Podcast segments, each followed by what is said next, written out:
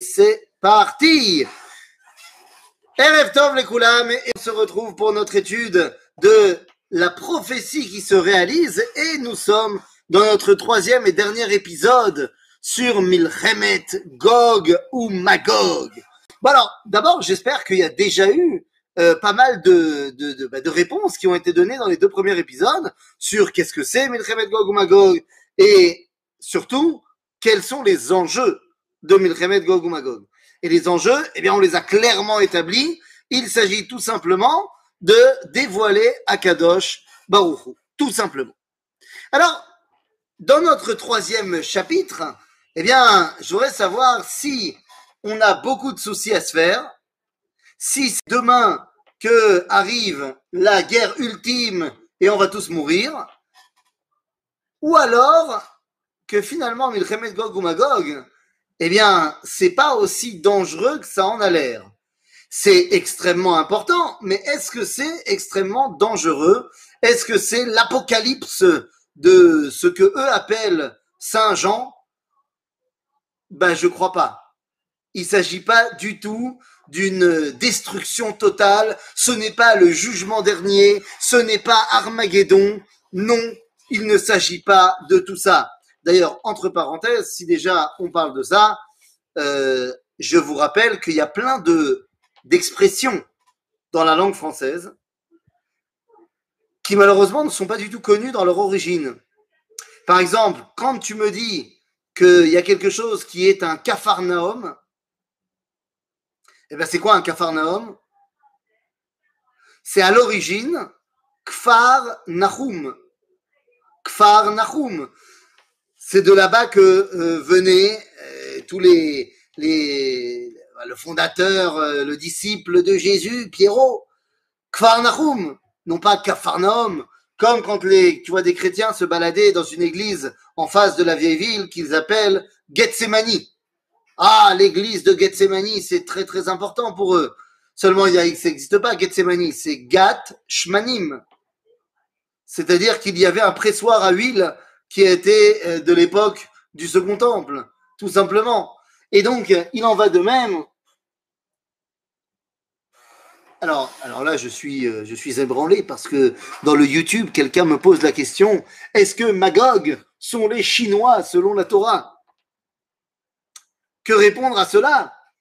Eh bien, la réponse est non, ce ne sont pas les Chinois d'après la Torah. D'ailleurs, on a expliqué, je ne sais plus si c'était dans le premier ou dans le deuxième épisode, que la notion de Gog ou Magog euh, s'étend sur énormément de pays. Donc il est possible que les Chinois prennent part à la guerre de Gog ou Magog, mais c'est pas Magog, c'est les Chinois. C'est-à-dire, donc non, ce n'est pas, ce n'est pas exactement de cela qu'il s'agit. Bekitsu, tout ça pour vous dire que lorsqu'on parle, par exemple, d'Armageddon, chez les chrétiens, la notion de Armageddon, de, de la destruction ultime, eh bien, c'est tout simplement, ça fait référence à Har Megiddo, la montagne de Megiddo sur laquelle, eh bien, notre ami Jésus a balancé un petit euh, speech. Bekitsour, tout ça pour vous dire que lorsqu'on parle de Gog ou Magog, est-ce qu'il s'agit d'une destruction totale? Eh bien, pas forcément. Je dis pas forcément, pas que je réfute ce qu'on a dit ensemble dans les versets, où il y aura une guerre euh, qui, est, qui est euh, mentionnée dans la Torah, et qui est mentionnée, qui donc, bah voilà, c'est la prophétie. Seulement, je vous rappelle, et ça on l'a évoqué, donc je le dis très très vite, je vous rappelle qu'une prophétie négative n'est pas obligée de se réaliser. Alors qu'une prophétie positive doit se réaliser, une négative ne doit pas se réaliser forcément. Si on fait tchouva, si on, euh, on fait ce qu'il faut, eh ben, elle ne se réalisera pas.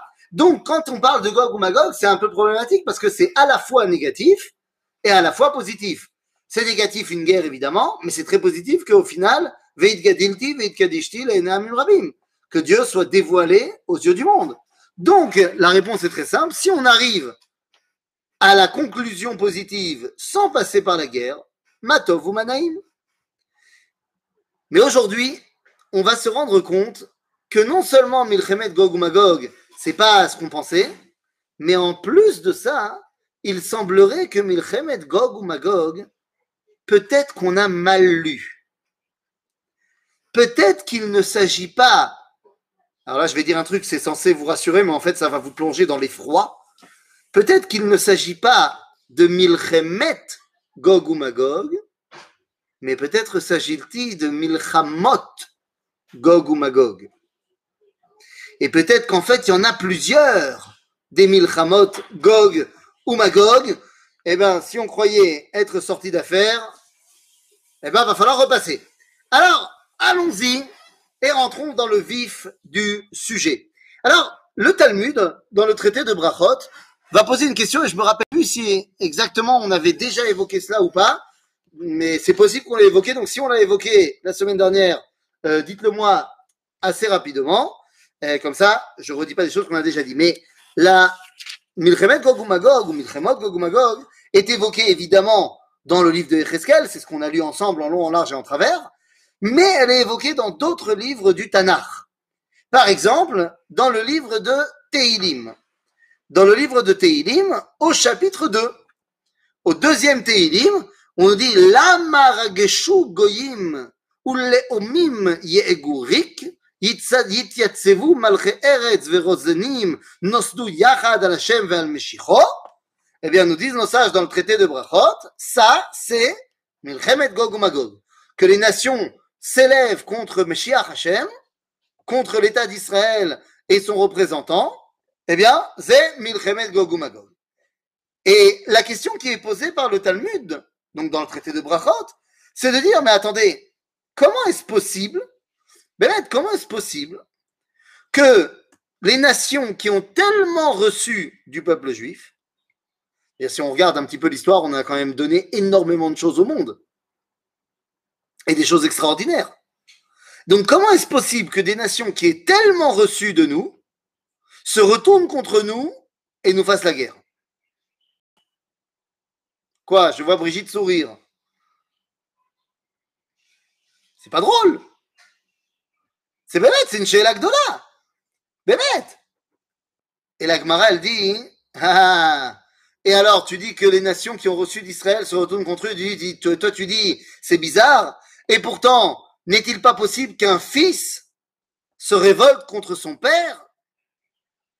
Ça aussi, c'est bizarre. A priori, un fils, il a tellement reçu de son père, il est obligé de se révolter contre lui. Pourquoi on nous parle de fils qui se révolte contre son père? Eh bien, parce que le Teilim numéro 3, donc celui qui suit le Teilim de Gog ou Magog, c'est quoi? Mizmor le David bevorchom mipne Avshalom beno. On nous raconte l'histoire de David qui est obligé de s'enfuir devant de Avshalom, qui a fait le putsch, la prise de pouvoir de son, contre son père, contre David. Et donc la dit, tu vois bien, puisqu'il y a une possibilité dans l'histoire qu'un fils se révolte contre son père, ben il en va de même pour un maître, un, un serviteur qui se révolte contre son maître. On leur a enseigné la Torah au Goïm. On leur a enseigné le dévoilement divin au Goïm. Ben, ils se révoltent contre nous, comme Avshalom s'est révolté contre David. Et on peut te dire, et eh, tu aurais pu penser que c'était un roi pourri, donc son fils, il, s'est révolté parce que c'était un roi pourri. Mais non, il s'agit de David Ameler. David Ameler. Et pourtant, on s'est quand même révolté contre lui. Donc, tu vois bien que si on a pu se révolter contre David, ben, c'est pas si étonnant que ça de voir les nations maintenant se révolter contre l'âme Israël. Bon, mais attention. On se révolte contre nous Bon, j'entends bien. Mais irait hein, que si on se révolte contre nous, c'est parce qu'on n'a pas fait ce qu'on attendait de nous. Lorsque le fils se révolte contre son père, c'est parce qu'il pense que son père n'est plus au goût du jour, n'est pas à la page, et il pense que lui, il pourra mieux mener les affaires familiales. Si les nations se révoltent contre nous alors qu'on leur a donné tellement, c'est peut-être qu'il y a ici une, une grande animosité. Tu as promis quelque chose et après tu le fais pas. Toute ressemblance avec des cas euh, actuels de la politique israélienne serait purement fortuite et involontaire, évidemment. Mais lorsque tu promets des choses à des gens et que finalement tu le fais pas, et que tu fais même l'inverse, il bah, faut pas t'étonner que les gens soient énervés contre toi. Pas shoot merde. Alors de quoi parlons-nous ici, Rabotai? Bémet, Sheela Gedola, de quoi on est en train de parler? Qu'est-ce que ça veut dire cette milchemet Gog Magog Pourquoi y a-t-il eu cette milchama aussi importante? Et quand on a dit, comme on a dit tout à l'heure, est-ce qu'il s'agit de milchama ou bel et bien de milchamot? Alors, je vous invite à venir avec moi eh, à l'intérieur d'un autre livre du Tanakh qui parle de Milchemet Gog Magog. Je vous invite à venir avec moi au livre de Zecharia Anavi.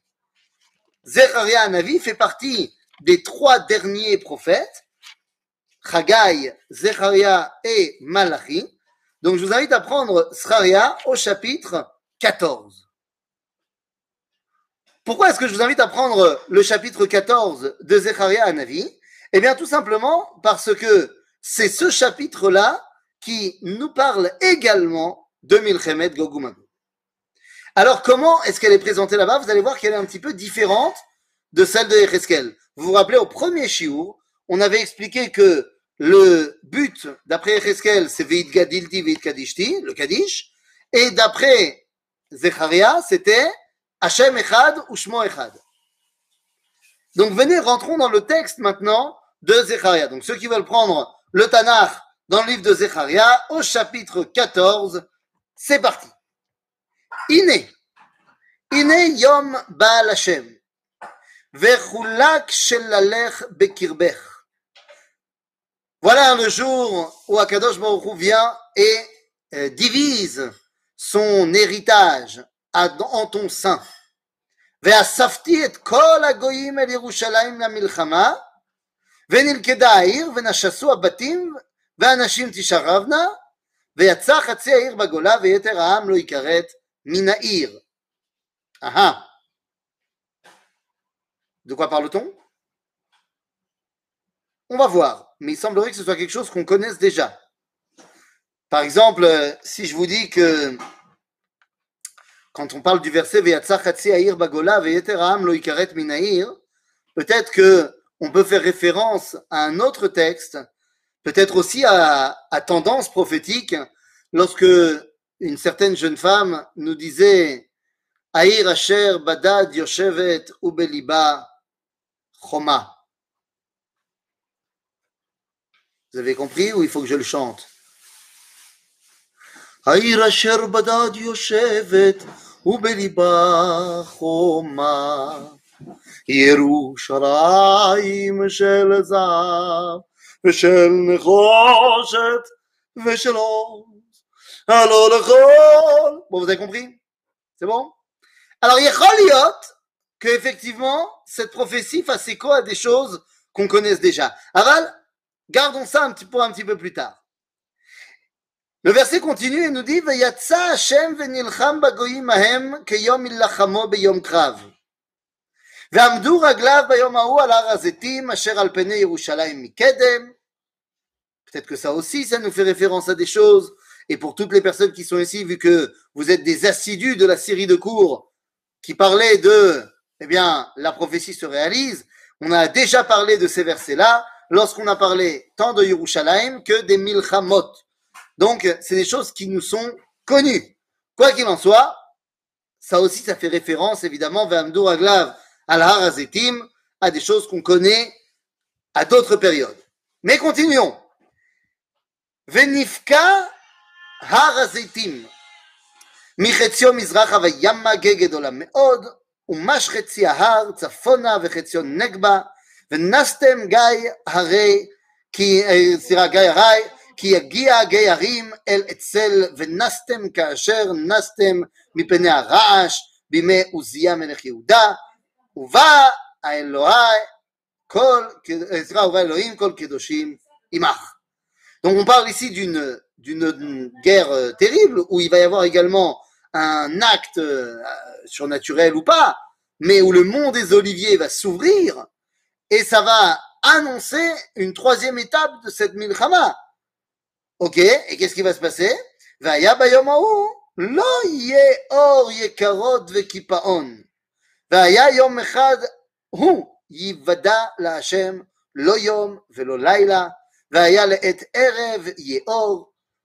ce sera un moment où, eh bien, j'ai envie de dire que euh, le, système normal de jour, nuit, eh bien, va complètement s'inverser. Qui sait, peut-être qu'à ce moment-là, il y aura une éclipse. une éclipse de soleil au-dessus de Jérusalem, l'Erteda. On nous dit que on sera lettre et rêve, et pourtant, eh bien, ça sera or qui te dit peut-être qu'il y aura à ce moment-là, allez, on fait un peu dans le dramatique. Venez, on fait dans le dramatique deux secondes. A là pour le kiff. Pour le kiff, on fait dans le dramatique. Peut-être que c'est là où ça sera à la tombée de la nuit, mais il y aura une explosion énorme, peut-être avec un champignon atomique, qui va faire que, eh bien, il y aura une lueur énorme qui fera penser à la journée, alors que c'est presque la nuit. Ouais, vous avez aimé le dramatique? Tov. Alors revenons à ce qui est pas du dramatique. Et là, on nous dit, והיה ביום ההוא, יצאו מים חיים מירושלים, חציים אל הים הקדמוני, וחציים אל הים האחרון, בקיץ ובחורף יהיה. והיה השם למלך על כל הארץ ביום ההוא, יהיה השם אחד, ושמו אחד. ייסוב, donc ça c'est le but, on avait dit, selon Zecharia, Hachem Echad ou Shemo Echad. Mais pas à nos yeux, parce que nous on le sait déjà, mais aux yeux du monde, aux yeux des goïms également. Et là on nous dit, יסוף כל הארץ כערבה מגבה לרימון נגב ירושלים, רעמה וישבה תחתיה למשער בנימין עד מקום שער הראשון, עד שער הפנים, ומגדל חננאל עד יקבי המלך, וישבו בה, וחרם לא יהיה עוד, וישבה ירושלים לבטח. Bon, en gros, on nous dit que après cet euh, événement euh, incroyable, eh bien, Yerushalayim sera peinard et tout le monde saura que Hachem Echad ou Shmo Echad. Cool. Seulement juste après, eh bien, on nous dit non, non, non, non, non, non, non, non. Puisqu'il y en a qui ont attaqué Jérusalem, ils vont devoir payer. וזאת תהיה המגפה אשר יגוף השם את כל העמים אשר ציוו על ירושלים. Ouah, ouah, il y aura une magefa sur tous les peuples qui ont osé s'élever contre Jérusalem. Intéressant. העמק בבשרו והוא עומד על רגליו ועיניו תמקנה בחוריהם לשונו תמעק בפיהם Mais c'est très intéressant cette histoire, puisqu'il s'agit ici de symptômes qui sont les symptômes d'une asphyxie, d'une incapacité à respirer, les yeux qui sortent de leurs orbites, la gorge qui se serre. Une maguefa qui serait extrêmement violente dans le monde et qui frapperait donc principalement le monde et pas Jérusalem, ou du moins moins Jérusalem, qui viendrait conclure une période où on essaye de dénigrer Jérusalem et le lien des Juifs à Jérusalem, et qui aurait comme symptôme des gens qui ont du mal à respirer. C'est intéressant. Toute ressemblance avec un cas actuel serait purement fortuit, involontaire, bien évidemment. Donc, ok, il y a cette maguefa, et alors quoi והיה ביום ההוא תהיה מהומת השם רבה בהם, והחזיקו איש יד רעהו ועלתה ידו על יד רעהו. À cause de cette... Ça peut être aussi des gaz chimiques. Oui, bien sûr, quand on a envie de faire dans le dramatique, tout à l'heure on parlait de champignons atomiques, tu peux me parler de gaz chimiques, pourquoi pas? Fais-toi plaisir. Je préfère voir les choses de manière un peu moins violente que toi, mon cher Yoel. Mais par contre, on nous dit que suite à cela, eh bien, ish valta yado al Tout d'un coup, il y a une entente et une osmose dans les peuples du monde qui collaborent, peut-être pour faire sortir en seulement 8 ou 9 mois, eh bien, un, vaccin pour cette maladie, alors que d'habitude, il faut beaucoup plus de temps. J'en sais rien, peut-être, hein, c'est une éventualité, bien évidemment. Et là, on commence et on nous dit Vegam Yehuda tilachem birushalayim. Ne crois pas que Am Israël il sera complètement dans une bulle de verre. Am Israël aussi il sera concerné. והוסף חיל כל הגויים סביב זהב וכסף ובגדים לרוב מאוד. וכן תהיה מגפת הסוס והפרד, הגמל והחמור וכל הבהמה אשר יהיה במחנות, האמה כמגפה הזאת. והיה כל הנותר מכל הגויים הבאים אל ירושלים ועלו מדי שנה בשנה להשתחוות למלך השם צבאות ולחוג את חג הסוכות. Et finalement, eh bien, on nous raconte que au final, à la suite de tout cet événement-là, eh bien, les goïms reconnaissent Malchut Hashem, reconnaissent Am Israël, et donc viennent à Jérusalem chaque année à Sukkot pour les Shtachavot la Hashem. Bon, il y a une suite, mais la suite, je la pour la fin de notre étude. Bekitsour, ok, c'est une autre version de Milchemet Gog ou Magog, mais ce qui est intéressant dans cette histoire, c'est que lorsqu'on va prendre, on a dit que Milchemet Gog ou Magog était mentionné à plusieurs endroits. Eh bien, elle est mentionnée, on a dit, dans Echeskel, dans Zecharia, on a vu le chapitre 2 de Teilim, mais elle est également mentionnée dans le chapitre Kufiutret de Teilim. Le chapitre Kufiutret de Teilim, alors je le prends tout de suite, il est, nous dit quelque chose d'assez incroyable.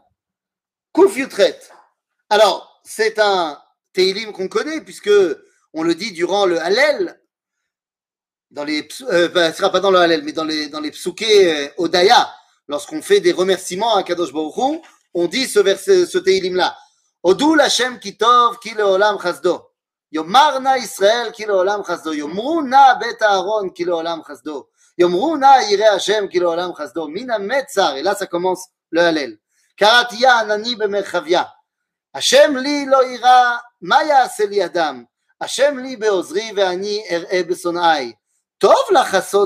C'est bien de se fier à Kadosh Miptor ba'adam plutôt que de se fier aux hommes. Tov la. Et là, Tehillim nous dit, sevavuni beshem Hashem ki amilam. Donc on nous dit ici, nous on est en train de se mettre sous la protection d'Akadosh Baruch mais on te dit que Kol agoyim sevavuni beshem Hashem ki amilam. Ce Télim là, dans le midrash de Shirachirim Rabbah, eh bien on nous dit que tout ce Télim fait référence à Milchemet Gog ou Magog, puisqu'il s'agit de Kol Agoyim Sevavuni, comme ce qu'on a vu tout à l'heure dans le livre de Zecharia. Et donc, ici on nous dit, ce Teilim-là fait référence à Gog ou Magog. Donc écoute bien, parce qu'on nous dit Kol Agoyim Sevavuni, Beshem Hashem alinam. Sauf que quand on continue à lire, on dit Sabuni Gam Sevavuni Beshem Hashem ki amilam. Tiens, il y a une deuxième fois on nous dit que on nous a entourés et à la fin, Beshem Hashem qui Milam, on les a battus. Ah ah Et après, on nous dit, ça continue. Sabuni kedvorim doahu keesh kotzim. Beshem Hashem qui a Milam. Une troisième fois, on nous dit Sababuni. On nous dit qu'on nous a encerclés, qu'on est venu donc nous faire la guerre. En d'autres termes, Rabotai, on est en train de nous dire quelque chose de fondamental. Milchemet Gog ou Milchemot Gog ou Magog Eh bien, en fait, quand on regarde ce livre de Teilim et le Midrash de Teilim Rabbah et qu'on fait Echad Veod Echad, eh bien, on se rendra compte qu'il n'y a pas une, mais trois Milchemot Gog ou Magog. Puisque par trois fois, on nous dit Sebabouni Gam Sebabouni. Et à la fin, on te dit Beshem Hashem Kamilam. Donc, il n'y en a pas une de guerre de Gog ou Magog, il y en a trois. Ah, bah, c'est bien ça. On, pensait qu'on allait être assuré. Ben non, c'est trois fois plus grave alors. Eh bien, non. Parce que, les amis, comme vous l'aurez déjà, d'ores et déjà compris, eh bien, les deux tiers des Milchemot Gog ou les deux premières, sont déjà passées. Et je vous ramène au début de Zecharia Yuddalet, de Zacharie, chapitre 14. Et ça pourrait pas être une guerre en trois parties? Si, c'est une guerre en trois parties qui s'étend sur beaucoup d'années. Puisque, la, excusez-moi, la première partie, je vous ramène donc à Zecharia 14, qui nous avait dit quoi? Eh bien, si je reprends très très vite mon Zecharia numéro 14, eh bien, on m'avait dit הנה יום בא להשם, וחולק שללך בקרבך, ואספתי כל הגויים אל ירושלים במלחמה, ונלכדה העיר, ונשסו הבתים, ואנשים תשכבנה, ויצא חצי העיר בגולה, ויתר העם לא, תיקרא, לא יכרת מן העיר. Et je vous ai expliqué tout à l'heure, et dans les cours précédents, que ça fait référence directement à Milchemet Ha'atzmaut. En 1948, la guerre d'indépendance, il s'est passé exactement ce qui a marqué ici dans Zecharia. Exactement. Où la moitié de la ville a été coupée, que euh, les, les maisons étaient détruites, euh, machin, et ainsi de suite. Donc la première partie de Milchemet Gog s'est passée en 1948. Mais bah sauf Beshem Hashem qui a mis l'âme. Et puis ensuite, il y a eu une deuxième partie de Gog ou Magog qui s'est passée cette fois en 1967. Puisque Vamdou Raglav Be'arazetim. Vamdou Raglav Be'arazetim, je reprends le verset, Ve'atza Hashem ve'nilcham bagoim ahem kayom ilachamo b'yom krav, Vamdou Raglav be'yom ha'u al harazetim, asher al pen Yerushalayim mikedem. Et donc évidemment que cette deuxième partie de la guerre, eh bien, évidemment qu'elle a eu lieu quand? Elle a eu lieu Bemilchemet Shechetayamim. Pachout, dans la guerre des six jours, eh bien, on est passé par le mont des Oliviers, Vezeu. Et on est rentré, on a conquis Jérusalem, à Kol Bessader. Entre parenthèses, lorsque euh, euh, on essaie de comprendre tout cela, eh bien, quand on te dit Sevavuni, Gam Sevavuni, nous dit le Midrash, nous dit le Midrash, euh, à propos, il, remet en relation avec le Teilim numéro 2 qu'on a lu tout à l'heure, en disant que Sevavuni, Gam Sevavuni, c'est Rakshu Goim. C'est le Teilim numéro 2. Et le point commun qui existe entre tous, c'est que le problème, c'est quand on est face à Yerushalayim. C'est-à-dire que des milchamot entre les et nous, on en a connu beaucoup. Milchemet Amalek, Milchemet Aknaanim, Milchemet Midian. Mais Milchemet Gog ou Magog a une particularité, c'est que bien qu'elle se passe partout, dans tout Israël, la centralité de la guerre, l'idée de la guerre, la raison de pourquoi on se bat, c'est Yerushalayim. Alors vous allez me dire, en 1948, c'était pas Yerushalayim, c'était la création de l'État d'Israël. Oui, bien sûr que c'était la création de l'État d'Israël. Mais, au final, qu'est-ce qui était au centre de cette guerre-là Qui a fait que d'ailleurs les nations du monde, même ceux qui avaient voté pour le plan de partage de la Palestine, n'ont pas pris part à la guerre, n'ont pas aidé Israël à aucun moment, parce que dans le plan de partage, Jérusalem devait être international. Et vous avez osé rentrer dans Jérusalem. Quand on parle de la guerre des six jours, je t'en parle même pas. Bien qu'au début de la guerre, c'était pas prévu de conquérir Jérusalem, tout le monde est conscient que c'est la guerre de Jérusalem. Donc en fait, Milchemet Gog ou Magog, tout tourne autour de Yerushalayim. Mais les mots dans le Teilim sont exacts par rapport à cette guerre ou uniquement poétiques Eh bien, c'est toujours pareil, comme dans la prophétie en général. Quand il s'agit de prophéties qui amènent du, du malheur, du drame, soit ça se réalise comme ça, soit ça se réalise autrement. Le Sader. Donc, on a vu que il y a trois époques, trois milchémot de Gog ou Magog, et les deux premières, eh bien, se sont déjà passées. Donc, on peut déjà pousser un grand ouf de soulagement, parce qu'on a déjà passé le plus dur. Et puis, il y a la troisième partie. La troisième milchemet Gog ou Magog. D'abord, je voudrais que vous sachiez qu'il y a un Rav qui pense que c'est déjà arrivé. Que ça y est, on a fini avec Gog Magog, puisque pour le Rav Menachem Mendel Kacher, eh bien, il écrit que Milchemet Yom Kippourim, Zéou, Zé Milchemet. Bon, c'est le seul à penser comme cela, mais c'est intéressant de voir qu'il y a un rabbin qui pense ça quand même. Quoi qu'il en soit, il semblerait que la troisième partie de Milchemet Gog Magog soit complètement différente des deux premières. Il s'agira d'une guerre Oui, mais semble-t-il, pas du tout d'une guerre militaire. Pourquoi? Eh bien parce que si on reprend notre livre de Tehilim, quelle est la dernière partie du Sebavouni Gam Sebavouni Eh bien dans la troisième appellation, on nous dit Sabouni Kidevorim.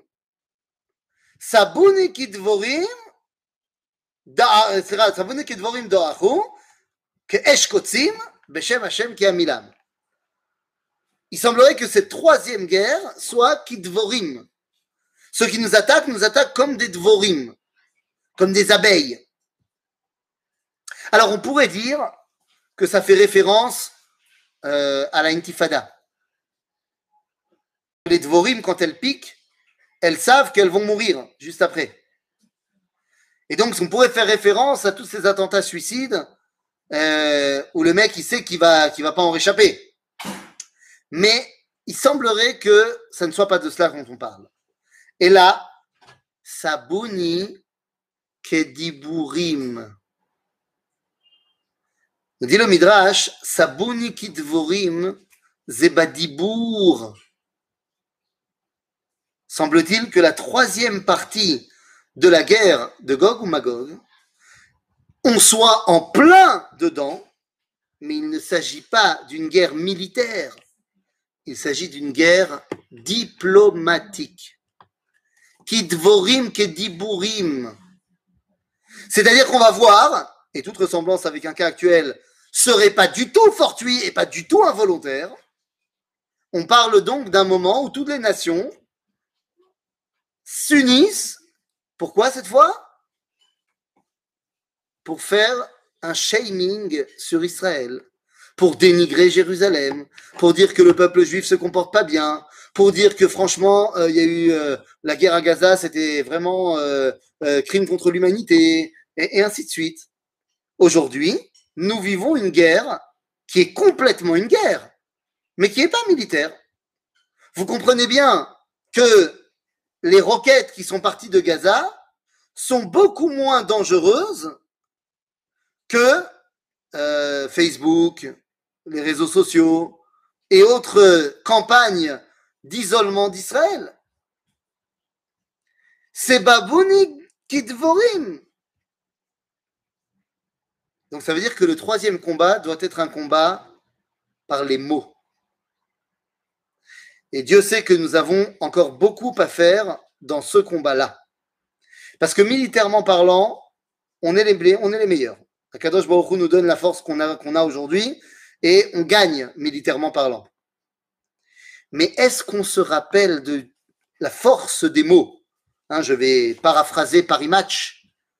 Le poids des mots, le choc des photos. Est-ce que on a conscience du poids des mots? Est-ce qu'on est capable, eh bien, de faire face à nos ennemis avec la parole d'Akadosh Baruch est-ce qu'on dit les paroles que le monde a envie d'entendre? Est-ce qu'on parle Bedivre Nevi'im C'est pas hein, cette histoire. La troisième partie de Gog ou Magog, c'est évidemment la guerre que nous sommes en train de mener aujourd'hui. Tout simplement. Aujourd'hui, c'est depuis les accords d'Oslo jusqu'à aujourd'hui, la guerre n'est plus une guerre militaire. Parce que, bien sûr que toutes les guerres qu'on a vécues, ce sont des guerres terribles. Bien sûr que la intifada, c'est terrible. Bien sûr que, je me rappelle, des, des premiers moments de mon alia, en 2003, hein, ça faisait à peine quelques semaines que j'étais arrivé en Israël, que j'ai vu l'explosion du bus 14. C'est évident que c'était terrible. Et toutes les intifadot, elles ont été terribles. Et c'est évident que les guerres, la guerre du Liban numéro 2 à laquelle j'ai participé, et, les, différentes opérations à Gaza, c'est terrible. Et chaque vie humaine qui est perdue pour nous, elle est terrible. Et quand on est obligé de tuer eh, leurs enfants parce que leurs terroristes se cachent derrière leurs enfants, c'est terrible. Mais, depuis la guerre de Kippour, il n'y a plus de guerre kiyumite il n'y a plus d'ennemis qui menacent la survie de, de, de, de Médinat Israël. Vous allez me dire, il y a l'Iran aujourd'hui. D'accord, mais pour l'instant, il n'y a pas encore eu la guerre avec l'Iran. Donc ce que je veux dire, c'est que quand on fait une guerre contre Gaza, à aucun moment on pense que euh, Médinat Israël est en danger de mort. Bien sûr que non. Alors que c'était oui le cas pendant la guerre d'indépendance, pendant la guerre de six jours et pendant la guerre de Kippour. Mais aujourd'hui, cette guerre-là, on l'a gagnée. Mais l'autre guerre commence, la guerre des mots. Est-ce qu'on arrive à gagner notre légitimité en tant que Am Hashem Be'eretz Hashem en l'expliquant au monde? Eh bien ça, les amis, c'est la troisième étape de Milchemet Gogumagog. Et c'est évidemment l'étape qui est la plus compliquée. Puisque ça veut dire quoi? Ça veut dire qu'il ne s'agit plus seulement d'avoir des gros muscles et d'avoir des, bonnes armes technologiques, mais il s'agit de savoir pourquoi on se bat. Il s'agit de brandir haut et fort.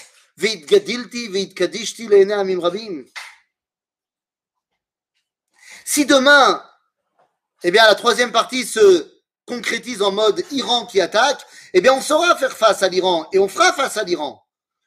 C'est-à-dire, s'il faut faire une autre guerre militaire à fond, eh ben, on le fera et on gagnera comme on a toujours gagné depuis la résurrection nationale. Il n'y a pas de problème.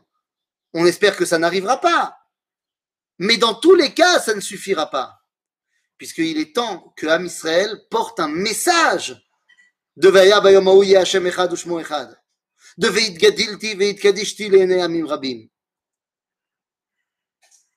Je vous ai dit, il y a encore une fin à la prophétie de Zecharia que j'ai attendu la fin du cours pour euh, dévoiler. Zecharia Navi nous dit la chose suivante. On est toujours dans le chapitre 14 de Zecharia. Une fois que ça y est, eh, eh bien là on a dit que tous les goyim viennent fêter Sukkot. Et là, on dit, Vaya asher lo ya'ale met mishpechot haaretz el Yerushalayim, להשתחוות למלך השם צבאות, ולא עליהם יהיה הגשם. ואם משפחת מצרים לא תעלה, ולא בא, ולא עליהם תהיה המגפה, אשר יגוף השם את הגויים, אשר לא יעלו לחוג את חג הסוכות.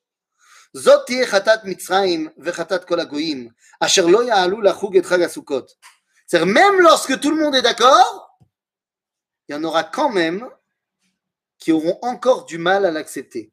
C'est-à-dire que même lorsque tu feras un pas et tu commenceras à gagner cette guerre diplomatique, et qu'il y aura une ambassade qui arrivera à Jérusalem, et une autre qui arrivera à Jérusalem, et une autre qui arrivera à Jérusalem, il y en aura quand même qui seront dirigés par Mishpachat Mitzrayim, qui auront du mal. Mishpachat Mitzrayim, c'est quoi? C'est pas euh, l'Égypte actuelle. Mitzrayim, c'est, quand il est appelé Mitzrayim dans le Tanakh, c'est en tant que dirigeant de cette partie du monde. C'est-à-dire, c'est le panarabisme. Ça peut être l'Égypte, comme ça peut être, eh bien, une autre nation qui se revendiquera comme étant le porte-étendard du panarabisme. En d'autres termes, il y en a qui viennent te dire, le, prophète Zechariah nous dit, même lorsque certains, la majorité des goïms auront compris, il y en aura encore qui seront un peu durs d'oreille. Et donc, ben oui, mais quand on a des dirigeants qui viennent dire aux autres, vous inquiétez pas, on est comme vous, c'est pas gagné pour l'instant. Évidemment, évidemment, il faut que nos dirigeants, eh bien, brandissent Shem Hashem, qui a mis l'âme. Donc, qui sait?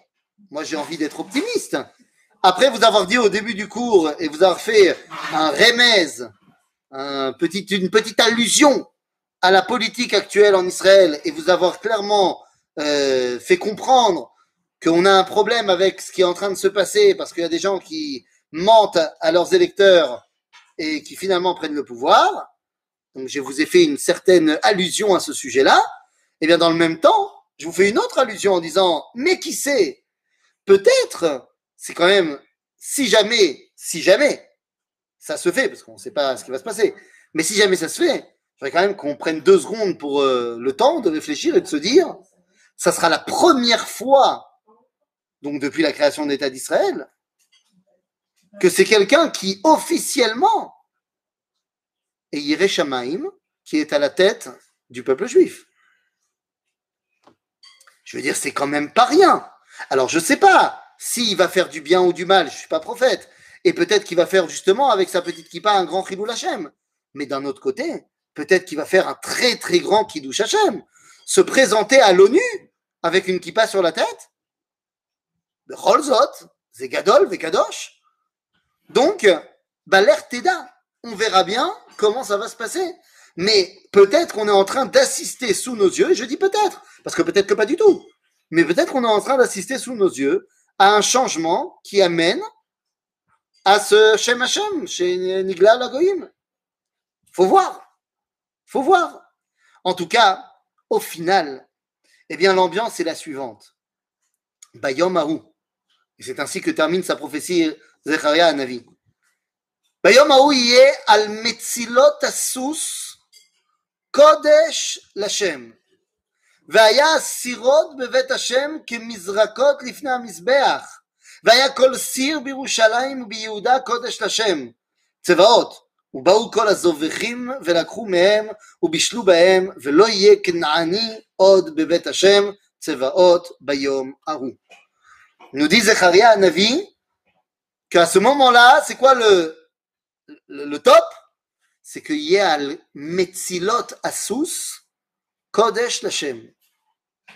Mazé Metzilot Asus. À l'époque, les chevaux, on leur mettait des bijoux. Pour, euh, ça faisait partie de l'apparat. Et donc, ils avaient un bijou qu'on leur mettait comme ça entre les yeux, avec une chaîne comme ça qui était accrochée derrière. C'est ce qu'on appelle Metzilot Asus. Et là, on nous dit que c'est genre un, un, bijou frontal. Et sur ce Metzilot Asus, il y a marqué Kodesh Lachem. Kodesh Lachem. Vous connaissez un autre endroit où il y a quelqu'un qui se balade avec un bijou, où il y a marqué sur son front Kodesh Lachem Eh oui, c'est le Kohen Gadol. Le Kohen Gadol, il a sur son tzitz marqué Kodesh Lachem. Donc ça veut dire quoi? Ça veut dire que nous dire Zecharia Navi que lorsqu'arrivera ce moment-là, la Kedusha sera tellement présente que là où il n'y avait que le Kohen Gadol, euh, le Kohen Gadol qui portait fièrement cette dimension de Kodesh Lachem, eh bien la Kedusha s'étendra tellement que même jusqu'au cheval, c'est-à-dire même jusqu'au domaine le plus chol, eh bien on pourra trouver là-bas Kodesh Lachem. C'est la troisième étape de Milchemet Gog ou Magog. Moi, je vois une occasion de pouvoir enfin réunir les idées jusqu'à ce qu'aujourd'hui, c'était dans aucun contact. Pourquoi pas? Pourquoi pas? En d'autres termes, nous sommes en train de vivre cette troisième étape, cette guerre diplomatique que nous devons gagner pour pouvoir amener un véritable message. Pour qu'on soit légitime aux yeux du monde de porter ce message, il faut gagner cette guerre médiatique. Et à ce moment-là, on pourra faire entendre notre voix. Aya, Bayom Ye Hashem, et Bezrat Hashem, ça sera pour très bientôt. Chazak ou Baruch à tout le monde. On se retrouve la semaine prochaine, mardi normal.